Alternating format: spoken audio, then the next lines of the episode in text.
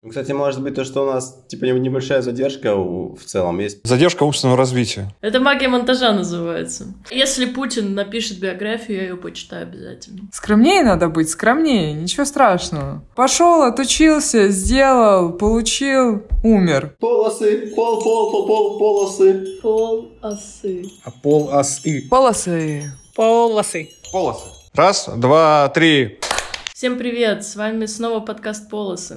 Всем привет. Здравствуйте, здравствуйте. Привет, привет. Приветики. Как, э, как ваши дела? Что интересного произошло? Я за неделю пересмотрел, мне кажется, все бюджетные дома и квартиры Пхукета. Буквально откл- открываю Marketplace, и вот первые 40 квартир я видел. Либо видел, либо переписывался по ним. Серьезно. Вы целый день тратили на просмотр? Да, да, да. А там есть такое, как вот в Сочи, например, ты открываешь Авито или Циан, смотришь объявление, приезжаешь, а там совсем другой вариант вообще. Всегда на фотках лучше, чем в жизни. Обычно просто жилье на фотках э, менее ушатано, чем оно есть на самом деле. А вы снимаете помесячно? То есть это как э, в России, ты просто договариваешься с хозяином и на месяц э, снимаешь? Ну, нет годовой контракт, который ты потом можешь пересдать еще кому-нибудь. А есть какие-то штрафы за то, что ты раньше выезжаешь? Ну да, два депозита ты, ты, зано- ты заносишь, типа два депозита. И сколько в среднем стоит месяц жилья в Тае? Ну вот сейчас мы нашли за 17, да, там за 16 500. Это в рублях? Нет, это бады. Ну, то есть пусть будет, не знаю, 35 тысяч рублей. Получается, вы сейчас снимаете квартиру, и вы таким образом себя на год еще якорите в Таиланде, да? Ну нет, не Карим. Почему? Э, Просто потом надо будет э, искать варианты с пересдачей. Но вообще мы, мы не планируем на год. Мы планируем еще полгода и все. Все надоело. Ну хотя сейчас вот типа люди разъехались и сезон дождей начался. Приятно. Да, я вот э, на прошлой неделе была на Гуа. На выходные у нас были длинные выходные. 1 мая был тоже выходной день. Почему? Labor Day — это типа день труда. О, эти пролетарии всех стран, объединяйтесь. Ну да, да, Советский Союз же привез социализм в Индию. Социализм мы продвигали? Не империализм же.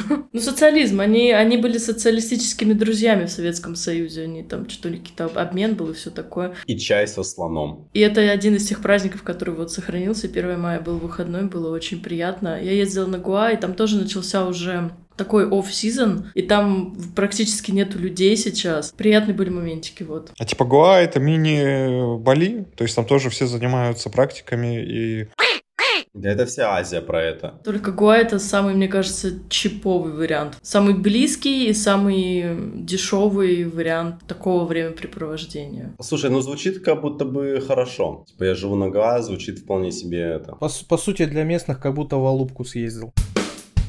А вы как в целом оцениваете чистоплотность э, русских людей? Ну, Да я довольно высоко считаю, кстати. Я тоже, но, блин, зависит. Иногда просто мы уже воспитаны так, что нельзя бросить бумажку в, на улицу, да, окурок нельзя бросить на улицу, но это, но это мы. Да нет, мне кажется, это в целом... Я к тому, что, допустим, в России полно урн. То есть буквально у каждого подъезда, у каждого там, а, ну, буквально каждые 100 метров ты без проблем найдешь урну где-нибудь в центре города. Мне еще просто кажется, что люди, когда оказываются вот в такой азиатской реальности, где нету урн и так далее, где можно легко бросить бумажку на улицу, на асфальт, и тебе никто ничего за это не скажет, когда такой не очень добросовестный русский человек оказывается в таких реалиях, он тут же становится таким же. Типа вот я не могу позволить себе выкинуть э, на улицу что-то, а он пойдет как бы и выкинет, потому что типа что, все так делают, и я так сделаю. Но тут уже не важно, типа, русский ты не русский, какая разница. Ну, вообще, вообще, мне кажется, я еще помню те времена, когда ездили на машине в отпуск. Было нормально видеть, как люди выбрасывают из окна какие-нибудь бутылки. Кажется, простая мысль, что ты там что-то попил, поел, сложил в пакет, приехал, выкинул мусорное ведро. Кажется, что эта мысль как бы на виду. Но даже,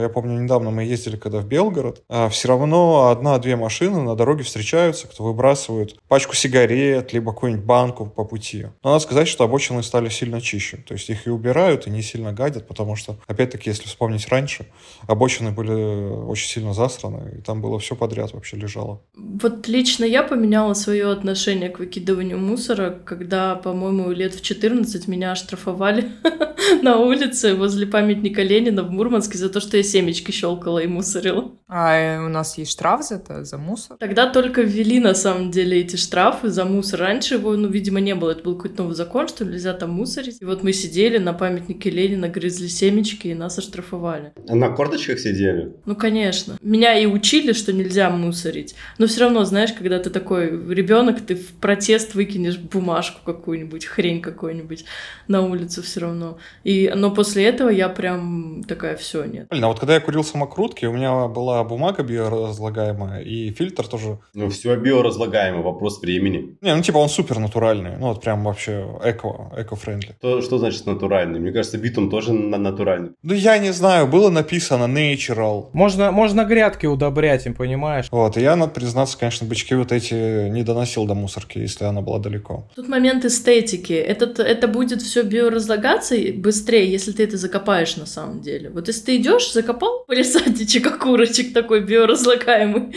окей. А так ты кинул, ну блин, это же некрасиво все равно. Да, так и появились закладки. Беломор был вообще супер эко-френдли. Да, да, да. Советский Союз был эко-френдли, конечно, базара. Конечно, да. Потому что пластика не было, скорее всего, мне кажется. Да, зато р- р- район Мончегорска, Никеля, там, города, где просто выжженная пустыня. Слушай, кстати, это по поводу Манчаги, да, вот я последний раз, когда ездил летом, да, там даже уже что-то зеленеть начинает. Ну, там давно уже зеленеет. Более современные фильтры поставили, да и объемы снизили. Там в целом окей. Причем мне даже кажется, что какую-то часть фильтров а, оплачивали типа финны или норги. При этом э, очень забавно, Мончегорск же очень много лет, э, может даже до сих пор он считается самым зеленым городом Мурманской области. По сравнению с никелем это вообще роскошь. Ну да, именно, именно внутри Мончегорска. А то, что ты так выезжаешь за Мончегорск, и там реально просто постапокалипсис, этого никого не волнует. Нет, там на самом деле можно эти фантастические фильмы снимать про... Про Марс. Last of Us можно было там снимать. Да, в принципе, можно было местами. У меня есть история, как я чуть не убил соседку случайно. Так это к тому же выпуску. Это с мусором связано. Мы пили пиво в квартире. А у меня квартира, получается, пятый этаж, и окна выходят Полисадник. Полисадник какой-то, там тоже куча мусора. И в какой-то момент пришла мама или что-то типа того, и надо было избавиться от бутылки. И, естественно, лучшее решение выкинуть в окно. И на следующий день маму нашла соседка и сказала, что я чуть ее не убил, потому что она какого-то хера ходила там под окном вечером. Она, она виновата. И она говорит, типа, я прошла ваш этаж, прямо за мной упала бутылка. Я подняла голову, смотрю, а форточка в вашем окне закрылась. И она говорит, «Э, вариантов нет, потому что только у вас в семье на этаже есть дети. Какой детектив. В продолжение этой же истории была буквально зеркальная ситуация, где мы с Андреем пили у меня пиво. Неожиданно приехала мама, и Андрей выкинул у меня дома бокалы с пивом. Также в окно. Андрей, а ты знаешь другие способы? У Андрея просто какая-то мания, надо посмотреть, как это называется, когда тебе хочется все выкидывать через окно. Кот, кстати, как полетал у вас, интересно, вопрос. Я на вахте был. Мне алиби. Мне кажется, это какое-то крещение семейное. У меня есть для вас квиз. В каком возрасте умерли разные люди? Очень позитивно. Потому что мне кажется, что многие литературные и музыкальные герои Умерли в 27. Поэтому я подготовил для вас небольшой опрос. В общем, есть герой. Вам надо угадать, в какие года он жил и, соответственно, в каком возрасте он умер. А Если не знаете, в каких годах он жил, можно просто хотя бы век угадать. Уже будет хорошо. Итак, Лермонтов. Ну, 27 он умер. Жил, ну, в вось- в 18 веке. 19. А, Да, в 19 веке в 26 он умер. От э, дуэли? Ну, дуэль, дуэль, дуэль, да. Ну, Я удивился, кстати, что Лермонтов писал такие прекрасные стихи и вообще такая знаковая фигура в нашей литературе, а ему всего 26. Вообще это супер молодо, да. При этом достичь таких результатов, это, мне кажется, вообще очень круто. Назови хотя бы два произведения Лермонтова. Э, с- демон. Еще что-то. А ладно, отстань, блин, Олег. Я не помню. И герой нашего времени. Величайший поэт. Давайте дальше. Пушкин. 35. Не, там ему было в районе 30 лет. Нет, 37. Хорошо, а года жизни? Кто раньше жил, Лермонтов или Пушкин? 1799 рождения и 1700... Ой, 1836 получается год э, смерти. Так, я помню, что когда мне было лет, э, по-моему, 11 или 12, было 200-летие Пушкина, и мы ездили в Пушкинские горы, там было что-то, какое-то празднование великое. Соответственно, Пушкин жил 200 с чем-то лет назад. Очень геологично, мне нравится. Плюс-минус угадала. В общем, э, жил он, да, с 99 1799 по 1837 и умер в 37 лет. 37, так он вообще старичок был. Э, так, давайте следующий. Булгаков. Я надеюсь, он умер в 50. Ну, он долго жил, да. Мне кажется, даже больше 50. Может, 60 с чем-то, да. Не, Булгак, Бу- Булгаков, по-моему, тоже. Полтос он не уверен, что пережил, кстати. Хорошо, года жизни, примерное время жизни, когда он жил. Первая половина 20 века. 1881, 1940, 48 лет. Я никогда не задумывалась о том, сколько ему было лет, когда он умер. Просто на всех портретах Булгаков выглядит довольно-таки пожилым, скажем так, человеком. На морфии посиди всю жизнь, я думаю, тоже будешь выглядеть пожилым, бля. Да я без морфия пожилого выгляжу. Потом Есенин. В 35, может быть. Есенин молодой, да, умер. 34? Года жизни, примерное время жизни, когда он жил. Ну, начало 20-го. Да, начало 20-го. 1895 и 1000 925, 30 лет. ну тоже вот интересно, столько, столько секса в стихах, а всего 30 лет. Так это как раз-таки и понятно, это как раз-таки объяснимо. А топ секса у него это, по-моему, письмо к женщине. Мое любимое стихотворение всегда было у Есенина «Белая береза под моим окном». Я всегда, когда маленькая была, я, мы ездили в лес, я обнимала березы и читала им это стихотворение. О, как мило. Вот бы сейчас обнять березку. Майкл Джексон. 50 он умер. Мне кажется, что типа 55, наверное. мне А я думаю, больше 60 ему. Не-не-не. Не, он года 57-го, наверное, типа такого. Да, он 58 года, в 2009 умер, ему было 50 лет. Фредди Меркьюри. 48? Но он умер до 50. Ну, после 40. Давай 43 пусть будет. Э, 46. С 46 по 91 он жил. Кобейн. Ну, 27. 27. А В каком году он родился? В 94-м он умер. Ну ладно, в 67-м родился. Высоцкий. Блин, мне кажется, 40. 36? Э, 42. Ну, тоже вот удивительно, Высоцкий всего-то 42. 42, он выглядит таким старым, простите меня, конечно. А он алкоголиком был, кстати. Тоже вот сидел на морфии. Ну да, у него больше... Он не очень похож на жесткого алкоголика, у него есть что-то такое. Я все, что я знаю про Высоцкого из фильма «Высоцкий», там не показывали котиков, там показывали алкоголь. Котиков, я думаю, почему не показывали котиков? Первый канал не может спонсировать котиков. Ломоносов. Ломоносов 33. Как Иисус? 53. Было близко. До 33 только пешком шел с Архангельска, поэтому надо было что-то сделать. А в каком веке хоть жил? Есть предположение? 18 век, да. 1711-1765. Да Винчи. Ой, Слушай, ну он, конечно, был таким дедушкой, не удивлюсь, если ему было 47. 64. Ага, кто еще? 38. 70 э, плюс. И в каком веке? 15 16 где-то там. Эпоха Возрождения, да. Давайте 15 правильно, умер в 67. 67, вот это долгожитель. Для того века, на секундочку. Да даже для этого века уже неплохо.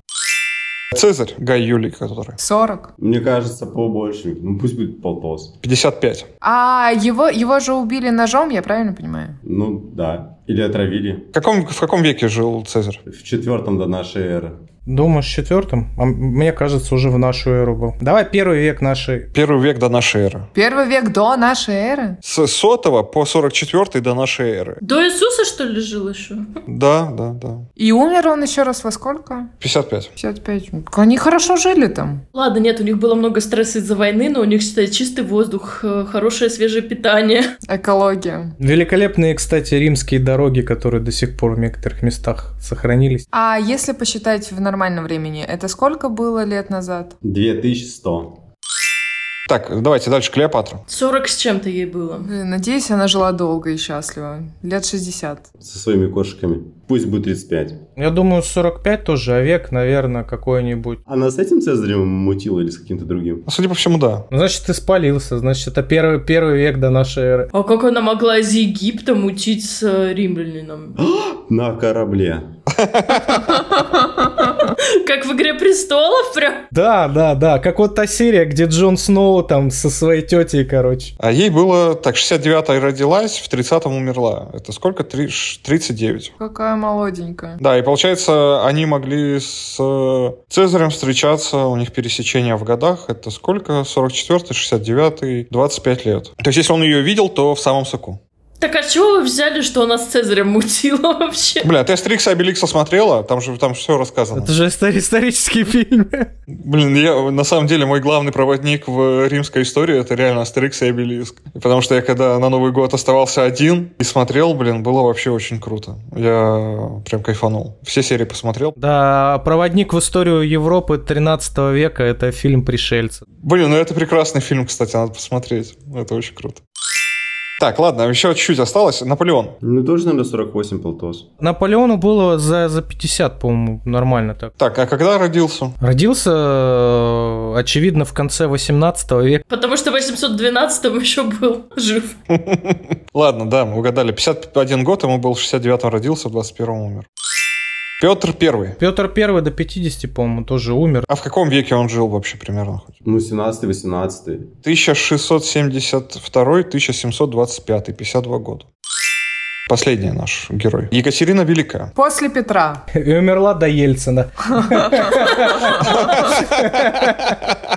Плюс-минус, когда Ленин. А, слушай, ну умерла, мне кажется, она в, ну, в возрасте уже, в таком 60 с чем-то лет. А, получается, она была сразу после Петра, что ли? Ну, там еще были какие-то замуты вроде. Она же с Петром Третьим, э, или на ком она была жената? Она же как вообще царицей-то стала? Ты нам скажешь правильный ответ? Да, она в 29, 1729 родилась, 1796 умерла. Возраст считайте сами. Дофига получается. 73, что ли, что-то. Э, 71, 4, 67. Какая бабушка? Вот это вот... Вот это императрица, бля. Я что-то смотрел в тикетоках какие-то карты, типа как проходили какие-то войны в, э, в императорской, так сказать, России. И прикольно, что там все время мы союзники, там то с Британией, то там с Германией, там кому-то насували, отбежали, постоянно с кем-то сотрудничали, кому-то насовывали. Прям были в центре европейской движухи. Ну так потому что Петр открыл, Петр открыл окно в Европу, А Ленин закрыл. поэтому он теперь лежит э, на Красной площади. Андрей погрузил нас немножко в историю. И у меня такой вопрос. Вчера было довольно-таки историческое событие. Вчера была коронация короля Чарльза, он же Карл Третий. А, я думаю, что везде в интернете эти стали появляться британцы. Вот оно чего, понятно. Прикольно, очень интересное мероприятие. А, Просто приезжали все, все лица, все монархи, все первые и вторые лица государств. Точно все. А почему так долго это заняло время после смерти и коронации? Такова процедура. Есть же протоколы очень серьезные королевские. Елизавету, например, короновали спустя 17 месяцев после э, смерти М. ее отца. Но она была очень молодая, ее готовили, как бы ей было 25 лет всего лишь. Понятное дело, Чарльзу уже самому под э, очень много лет, ему там 70 с чем-то, да, по-моему, лет. Но все равно нужно было соблюсти какой-то протокол, чтобы не сразу же на следующий день после смерти матери производить коронацию. То есть они там выдержали какое-то время, потом зима, потом праздники, ну и вот сейчас как бы май, классно. Но состоялась коронация. В общем, это такое очень красивое на самом деле событие, там очень много ритуалов, очень много всего. Вот, смотрели ли вы коронацию? Нет. Я просто маленько не понимаю, в чем интерес может быть королевской семье. Просто люди, которым ну, выпало, выпал случай родиться там-то. Да, и это очень интересно. Мне кажется, что если бы в советские времена императорскую, королевскую, царскую семью не расстреляли зверским образом, это было бы очень классно иметь такой же политический, ну, не политический строй, а такой же Парламент? было бы очень классно иметь такое же в России, потому что я смотрю, вот как все это происходит, и там столько всего родного, как будто бы, знаешь. Было бы классно, если бы у нас также оставался, например, царь и царская семья. При этом был бы... Это абсолютно декоративные люди. Они там ничего не решают. Они живут за счет налогоплательщиков. В Великобритании не совсем так. Там все-таки королевская семья что-то решает. Формально а, она, они имеют вес, их слово имеет вес. Премьер-министр с ними как бы советуется, да, он советуется с королем, с королевой раньше советовался, сейчас он советуется с королем, но в целом они такое чисто декоративную функцию выполняют. Нет, ну у них парламент там с 16 века. С, кого? с с 17 века парламент. Вот, мне кажется, что, во-первых, было бы очень классно, если бы у нас так было. И я вчера поэтому спрашивала, и у вас тоже, и еще у всяких людей поспрашивала, а рассказывали ли на уроках истории про расстрел царской семьи? Мне кажется, да. Ну, то рассказывали, конечно, да. Да-да-да. Если честно, я не помню. Как бы строчки, типа их расстреляли и все. Нет, ну про революцию все было рассказано, мне кажется, про подрывы, про то, что их взрывали, там вот то, то что этот спас на крови, то, что было несколько покушений, а потом был расстрел. Не знаю, мне кажется, что все это было, просто для меня это было, ну, окей, это история. Я вот вообще не помню момента... А ты помнишь вообще, как проходили уроки истории? Ты вообще помнишь, как они были интересные и увлекательные, да? Как таблички составлялись? Было классно, да? Было очень интересно. Вообще хочется всех своих учителей истории послать на... Простите, пожалуйста. Настолько неинтересно преподавать, это надо было уметь. Вообще, конечно, это талант. Так скакать. Сегодня мы изучаем Дмитрия, завтра мы изучаем революцию, послезавтра у нас уже Ельцин пришел к власти. Что это вообще такое? Никакой системы не было, вообще ничего. Меня больше всего бесило скакание по европейским э, монархиям и тому, что происходило в Европе. Была всемирная история, была история России. Мне, в принципе, все устраивало. Препод у нас был нормальный, реально. Ну, мы учились все в разных школах. Да. Но мы с Андреем в одной. Вообще в разных. Вообще-то я с вами тоже в одной школе учился, если что.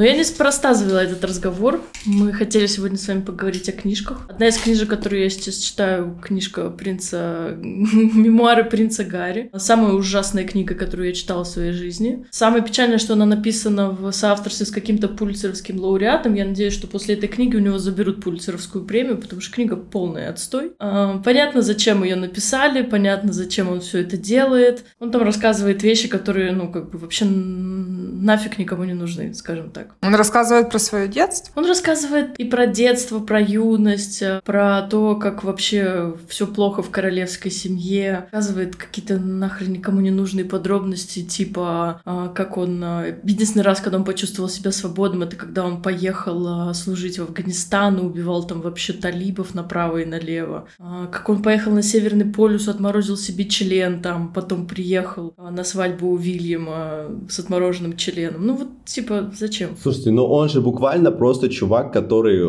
удачно родился. Он же не должен быть там каким-то хорошим человеком, там, прекрасным там, семьянином. Он же просто, ну вот, обычный чувак с деньгами. Э, типа, он, по идее, ничем не должен отличаться от условного там сына мэра. Вообще ничем, учитывая, что он какой-то там седьмой, восьмой, девятый на престол, но надо на чем-то хайповать. Да, да, почему нет? Скорее всего, на, на него есть какое-то давление, что типа хочется быть кем-то. Кем-то, кроме того, что, что ярлыка. Ну, это его жизнь, как бы ему с ней жить. Но это ладно, это не важно. Мы говорим про книжки. В этом году я дала себе цель читать по одной книжке в месяц. Сейчас у нас какой месяц? Май, пятый. Пятый. Я прочитала две книжки. Именно поэтому я сейчас читаю три книжки одновременно.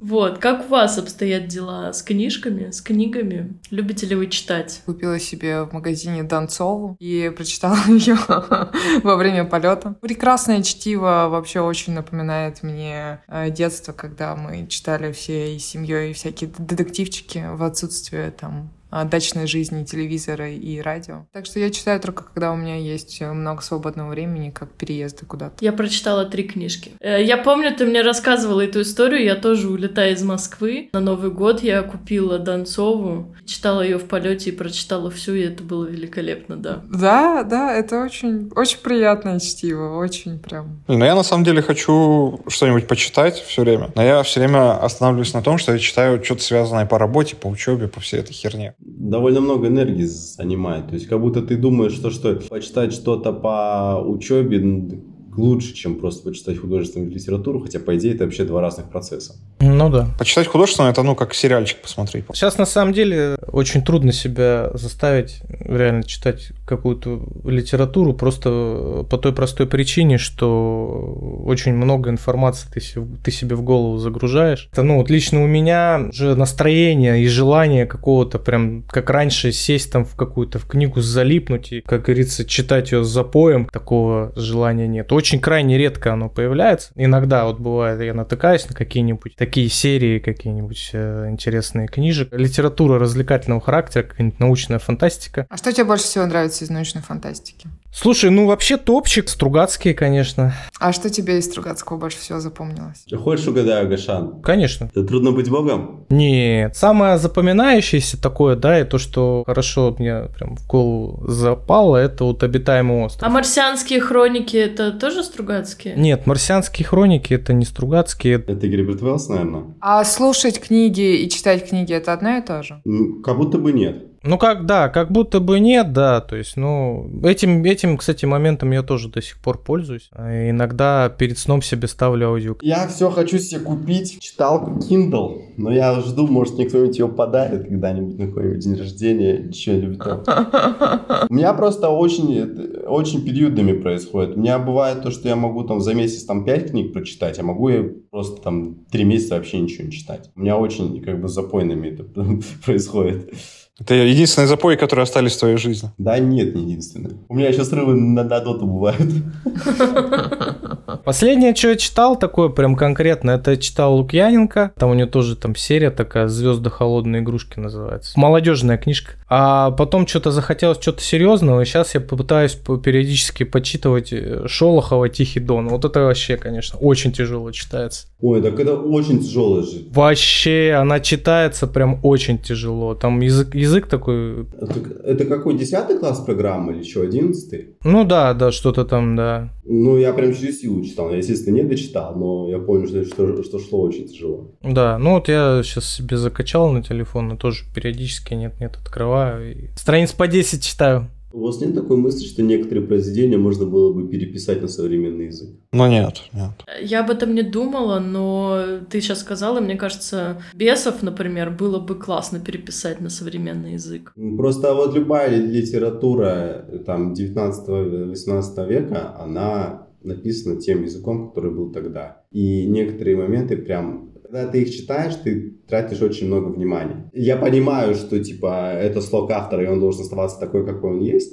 Но когда ты читаешь литературу того времени, ты очень много фокуса тратишь вот на понимание каких-то слов. То есть это уже не, не Донцова, который ты можешь читать вообще вот просто так листая. То есть, а там ты именно тратишь, э, тратишь фокус. Возвращаясь к Шолохову, к Тихому Дону, вот тоже там примерно про казачью там семью и очень много таких терминов и слов именно из того времени. И да, ты за них цепляешься, но, но, это как бы дополнительно тебя погружает, скажем так, в атмосферу того времени. Ну, лично по моему ощущению. А если ты даже какое-то слово не понимаешь, да, или там смутно представляешь, что оно значит, там можно, допустим, остановиться, посмотреть, почитать и продолжить дальнейшее чтение. Это, конечно, не развлекательный процесс уже получается, скажем так, да, но зато для общего развития, для понимания что испытывали люди в те года там или что автор хотел этим сказать, ну, достаточно полезно. А есть же такая тема, что когда читаешь э, такой сложный слог, потом э, на какое-то время появляется в своей ежедневной э, жизни использование этих слов. Какой-то как говор, такой, такой немножко говорок. Да. Вы какую-нибудь книжку читали два и, и более раз? Да, у меня эта книжка Маркиса «Сто лет одиночества». Ой, тоже такой скам. Почему? Я ее первый раз прочитала, мне было лет 9, наверное. Серьезно, в 9 лет такой читал? Чтобы быть не такой? Да, и Булгакова «Мастер и Маргарита», потому что мне очень нравится эта книжка. Я недавно ее перечитывала, буквально пару лет назад, наверное. Э, Мне кажется, я ее так и не прочитала. Мне кажется, я «Мастера и Маргарита» начала читать, и, возможно, я ее прочитала, но она почему-то вообще не произвела на меня какого-то такого... Либо я ее не дочитала, я не знаю. Я несколько раз тоже «Мастера и Маргариту» перечитывал в своей жизни, и надо сказать, что я оба раза так ее и не понял. Ну, то есть у меня тоже не, не случилось вот этого ощущения, что типа «Вау, супер». История хорошая, понятная, прикольно, хорошо. Ну, наверное, очень много глубины во всем этом, но почему-то на момент прочтения было не очень понятно. Ну, не получилось такое, типа, какого-то кайфа. Ну вот на самом деле глубина вот произведений, да, вот школьных всяких программ, вот это немножко напрягает, потому что вот написали какое-то там интересное произведение, вот тот же «Мастер и Маргарита», да, вот и начинается его разжевывание, высасывание из пальца, там, знаешь, каких-то там, что-то там, а что же он хотел этим сказать? По сути, «Мастер и Маргарита» там про любовь, блин, книжка. Для молодежи тоже. Мне кажется, иногда не стоит искать какой-то глубокий смысл. Тебе, тебе, тебе либо нравится, либо не нравится. Типа, я читала «Сто лет одиночества», потому что мне нравилось, а не потому что я искала какой-то глубокий смысл. Это работа каких-нибудь там биографов, да, вот этими вот вещами заниматься. И вообще, касаемо школьной программы, вот многие вещи, которые там дают, они э, для восприятия подростка закрыты, потому что ну, багажа жизненного опыта не хватает для того, чтобы как-то эти вещи адекватно воспринимать. И ты просто прививается какое-то местами отвращение, да, даже к этим вещам. Хотя, если бы ты прочитал эту книгу в каком-то определенном возрасте, в другом, да, ты бы относился ну, совершенно с другой точки зрения и воспринял бы это совершенно по-другому. Тут, тут можно и по другим углом смотреть. То, что ты в детстве читал такие книжки, тебе и позволило сейчас там рассуждать на такие-то темы. Ну, может быть, да. Я, я просто сторонник того, то, что если ты не будешь э, читать в школе, то ты уже, в принципе, не будешь читать. Я согласна с тобой, но в то же время, мне кажется, в школе... Я помню, что школьная вот эта вот программа по литературе, которую давали на лето... Ну, она нереальная. Все приколы закончились на вот когда на, на Гоголе. Все, дальше трэш вообще какой-то начинался. Когда ты сидишь, и тебе нужно читать это детство, детство, отрочество, юность, и ты такой читаешь, думаешь, да ну твою мать, это что, что это вообще такое? Мне кажется, чтобы привить любовь к детству, к чтению с детства, нужно давать прикольные книги читать. Гарри Поттер, прикольно. Я Гарри Поттер, Гарри Поттер я перечитывала всего несколько раз. Я заканчивала читать, я начинала заново его читать, потому что это прикольно, это классно, это история, это динамика. В классической литературе, которую задают на лето в школе, в русской классической литературе, нет никакой динамики вообще. И поэтому многие ну, не да. читали. Ну, ну преступление наказание нормально. Понятно, это все я сейчас обобщаю, но в целом тебе задают, допустим, 50 книг на лето, из них ты, во-первых, дай бог, прочитаешь 10. Остальное, даже если ты каким-то образом умудришься прочитать, ну, ты просто сойдешь с ума, наверное, мне кажется. Слишком взрослые произведения, ну вот Гоша правильно говорит. Нет, они безусловно взрослые, они безусловно взрослые, но если ты их не будешь читать, ну, в школе, ты их вообще не будешь читать. Я не читала «Войну и мир» в школе, потому что, ну, это прикол, что ли, какой-то. Кто вообще читал «Войну и мир»? Я читала в кратком содержании. Вот, вот, это к вопросу о переписывании книг. В школе всегда были вот эти вот сборнички «Краткое содержание». Спасибо им большое, этим людям. Просто, наверное, в школе нет смысла пичкать э, детей классической литературой в том масштабе, в котором ее пытаются запихать. То есть, грубо говоря, если брать все летнее чтение, читать все книги по программе, ну, это нереально. Я не знаю, вообще, наверное, были люди в истории человечества, кто это все делали. Я очень много людей знаю, которые так делали. Прям всю программу прочитывали? Двоюродный брат точно, точно всю прочитал. Сестра двоюродная тоже всю прочитала. Просто мы жили в деревне, где не было света, и там буквально нигде там было нехер делать. Много людей из деревни знаю, которые в целом читали всю школьную программу. Я очень много читала, но это была не школьная программа, потому что когда ты идешь э, в деревню, в библиотеку взять эти школьные книжки, а потом ты видишь на полочке Герберта Уэллса, и ты такой, да в жопу этого Горького, я прочитаю прикольные книжки. А Горького, я же, я прочитала Горького, что там было, дно или как? На дне. Я так плакала, и я, в общем, прочитала до конца, и тетя зашла и такая, типа, что ты делаешь, почему, почему ты плачешь? Я говорю, я прочитала Горького на дне, там такая грустная история, она такая, понятно. Да, наверное, просто надо в школе детям давать, ну, чуть попроще уровень и прививать любовь к чтению. Так, чтобы им прям нравилось, чтобы им хотелось. Потому что я вот, опять-таки, к слову про Гарри Поттер, то с каким порывом и страстью я читал Гарри Поттера, ну, в детстве, это вообще что-то невероятное. То есть я отключался на книги, засыпал ночью, просыпался, опять читал, опять засыпал, потом ложился спать, спал, просыпался, тут же просыпался и читал дальше. То есть у меня никогда не было с какими-то другими книгами такой же какой-то желание прочитать и интересная история. Я читал Гарри Поттера в обратном, в обратном порядке с, с третьей вторую, первую, четвертую. В, библиотеке было не, не поймать. Первую часть точно было вообще забей, надо было в очередь э, вставать. А остальные части кое-как появлялись, вот у меня получилось так, что я читал в обратном порядке. Э, я так э, Кастанету читала задом на, на, наоборот, с последней книги в первую, и потом я поняла, что это было не очень хорошее решение. А по поводу того, что нужно книги выбирать все-таки довольно тщательно для детей, в этом есть смысл, потому что я в 10-11 классе прочитала норвежский лес» Харуки Мураками. И это очень депрессивная и суицидальная книжка, которая наложила вообще неизгладимый след в моем мировоззрении. И вот я ее читала тоже несколько раз, чтобы потом как-то избавиться от суицидальных настроений и депрессивности, чтобы как-то ее в более взрослом возрасте переосознать. У меня была такая тема, что книги, то, что написано в книгах, кажется очень правдиво. И как будто бы если это написано на, на бумаге и напечатано, и я могу это взять и прочитать, то это чистая правда. И мне понадобилось очень много времени, чтобы понять, а, так книги же пишут люди, так это же художественная литература, так это же много может быть чего неправды. И избавиться от э,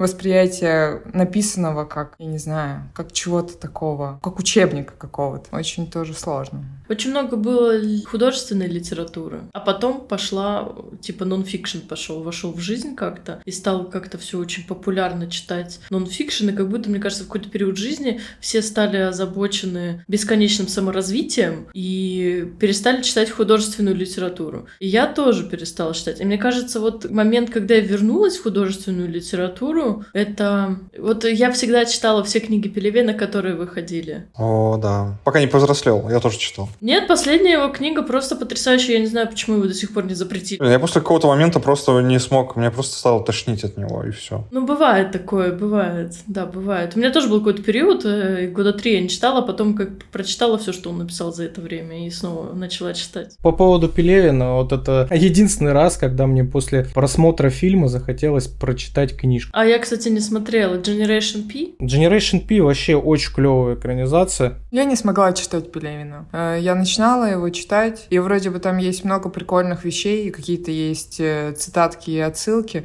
Реально, больше трети я не прочитала ни одну книжку, хотя много раз пыталась. Блин, ну я Пелевина довольно много прочитал. Да, мне прям нравятся тоже такие там истории. И вот э, сейчас я понимаю, что мне, например, сложно читать вот реально какую-то нон-фикшн литературу, литературу, призванную меня развивать. Мне просто, ну, вообще, типа, блин, да отстаньте вы от меня просто. Я хочу какую-нибудь историю. Поэтому вот мне нравится читать биографии людей. А какую еще, би... а какую еще биографию ты читала? Я не читала ни одной биографии. Слушай, я читала биографию этого Стива Джобса, я читала биографию Николы Теслы, я читала биографию э, Фила Найта, который Nike кроссовки. А ты э, как бы вдохновляешься какими-то моментами, когда читаешь, как сказать, э, вдохновляешься какими-то моментами, когда читаешь биографию? Или это просто как познакомиться с человеком поближе? Слушай, ну это в любом случае очень вдохновительное чтиво. Э, У меня нет такого, что я сразу же верю в себя на тысячу процентов и думаю, что а, я смогу то же самое сделать. Просто это интересно, особенно... А, еще я читала очень классную биографию Томми Матолы, который был очень известным музыкальным продюсером в, во времена становления музыкальной индустрии, скажем так, который был одним из основателей Sony Music. И мне интересно читать вот эти биографии, которые люди, знаешь, они вот жили и живут, и кто-то живет, кто-то нет, на рубеже вот этих вот становления технологической революции современной. Типа как будто бы сейчас мне сложно представить, что будет какой-то человек, который сделает какой-нибудь супер прорыв, как Стив Джобс, например. А Стив Джобс какой прорыв сделал? Ну, блин, вывести Apple на такой уровень, такой маркетинговые идеи такие придумывать, уникальные продукты, которыми все равно пользуется весь мир. И... Помимо Стива Джобса, таких людей было вообще очень много. Просто, он, просто, просто, просто он э, очень-очень грамотный маркетолог. Ты знаешь про этих людей, потому что ты там интересуешься. Я не знаю про этих людей, потому что я обычный обыватель, да. И как будто бы сейчас, ну, таких э, людей уже и нету, и не будет. Да, будут, конечно. Какой-нибудь, не знаю, какой-нибудь Маск напишет там свою там биографию. Это, мне кажется, просто стандартное развитие твоей карьеры. Ты становишься успешным, потом ты думаешь, как бы мне еще поддержать свое имя, пишешь биографию. Нет, есть просто прикольные биографии.